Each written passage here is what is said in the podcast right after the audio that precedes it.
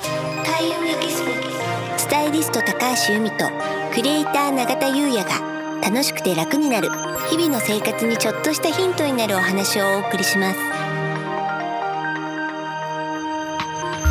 開運エキスポがお届けするスタイリスト高橋由美とクリエイター永田優也の楽しくて楽になるこんにちはクリエイターの永田優也ですこんにちはスタイリストの高橋由美です今回のテーマは、い金運アッププラスアルファうんとなりますはいこれどういうことですかねプラスアルファの金運アップ術です聞きたいで すね以前もね、うん金運アップやりましたもんねはい金運財布とかあ、そうですよね。ですよねそうですよね、はいでは早速なんですけど、質問です。はい永田さんは帰宅したらお財布はどこに置いてますか？帰宅したらうん、お財布はうん。バッグの中にそのまま入れてますじゃあそのまんまってことですね。あそうう。です特にもうそのまま入れっぱなしのことが多いですかね、まあそういう方が多いと思うんですよ。はいでも風水的に言うとはい帰宅したらお財布はバッグから出して別の場所に移動するのが良いとされてるんですね。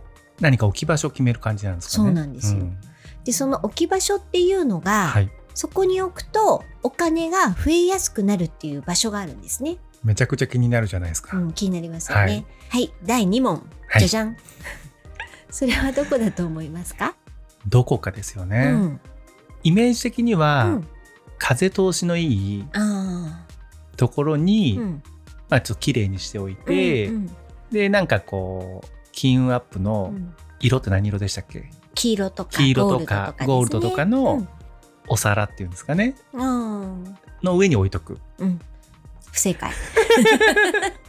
えっとですね、はい寝室の北側の暗い場所にしまうといいと言われてます。寝室なんですか、うんしかも暗い場所なんですそうねなんですよ。うへーん、そうするとお金が増えやすくなる寝室の北側うんの暗い場所。場所、うんでなんかそのもしもうんクローゼットがあったりしたら、はいその中でもいいと思うんですね。暗いですもんね、うんうん、でーそうじゃなかったらうん私は、あの特に暗い場所っていうのが当たらないので、うん北に、うんえっと、そういったケースを用意しててですうね、んそれでそのケースの中に、えっと、お財布とか通帳とか一式へえ、そうあの、ね、通帳も同じなので、うんその、えっと、寝室の北側の暗い場所に保管しとくといいと言われてるんです。そうなんですね。それでね、うんそのお財布はそのまんまでいいんですけど、はい通帳はできたらうんシルクでできたケース通帳はうんシルクでできたケース。に入れてしまうとよくっ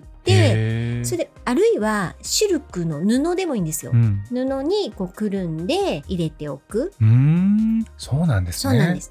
で、そのシルクのね、あのケースだったり、はい布の色うはん白、白、まあ浄化ですね。うん、そうですね。うん、あとパステルイエロー、パステルピンクなどがいいと言われてうーます。んあとラベンダー、薄い紫もいいですかね。あ全体的にこうパステル系ないんですかねう。ん白だったりね。そうですね、うんうんまあ、パステルイエローとかパステルピンク、まあ、今年の色でもあるのであ確かにはい、それもいいですね。うんうんそれでねうん。、はい。まあ、あの風水的に言うとここに水晶などの天然石を一緒に入れとくとか、うん。あと吉報位いい方向に行った時の神社の砂を入れとくといいとか、へーさらにプラスアルファはあるんですけれど、うんうんうん例えば天然石とかって、うんただ入れとくだけじゃダメなんですよあ、。そうなんですか。やはり浄化もしなきゃいけなうい。んううんん。、でやっぱり砂だったりも1年経ったらお礼参りに行って戻しに行くとかあるのでちょっとそういうのがちゃんとできない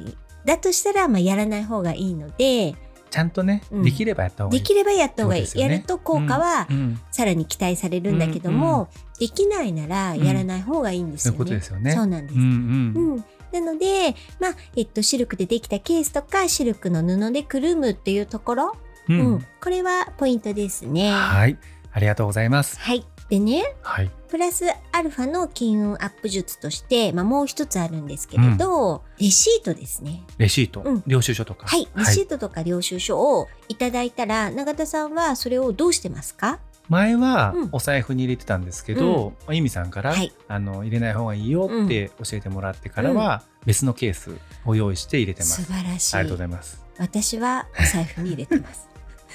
でもなんか言ってましたよしねた。そう人に教えておいてなんですけど、うんもちろんねあの家に帰ったらすぐ抜くんですよ。うんそれだとまあセーフまあってギリセーフ言ってましたよね。うんうんなんかこうぐちゃってバッグの中入れちゃうとかだったら、うんうんあのそっちの方がいいってことで、はい。ただもちろん、えー永田さんのように別のケースを用意して、そこにレシートとか領収書を入れるっていうのはもう模範解答です。お、うんありがとうございます。はい、まあだいぶね勉強してきましはたいので。、私もできてない。いえいえだけれども私そのね自分がやってなくて 永田さんがやってるっていうのをですねあのー見てですねはい。これはいかんと思いまして私もついに用意しま来したました。はいこれはレシートを入れるように購入したものなんですね、うん。うんうんでこれ私の場合はレザーですレザー。レザうー、んうん、あの封筒サイズのこうレザーでできたケースなんですけど、へー可愛らしい。あありがとうございます。そう。でね、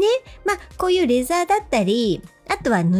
あの、さっき言ったシルクでもいいし、あとはまあ、コットンうん100%とかでもいいと思うんですけど、要はですね、プラスチックは NG なので、あそういうことですね。ヒノキですからうね。ん、なので、まあ、あの、クリアファイルってあるじゃないですか。あはいありますで、あれのちっちゃいサイズもあったりして、うんまあ、便利は便利なんですけど、できたら、こういったレザーとか、うん。布のものうん。う。うんで用意していただくといいなと思います。はい。ありがとうございます。はい。まあ、これらはね、プラスアルファなんですけど、うんもしね、ちょっとこれを聞いて、あ、やってみようかな、なんて思っていただいたら、いいかなと思ってお伝えしました。ありがとうございます。はい。それでは本日は以上となります。はい。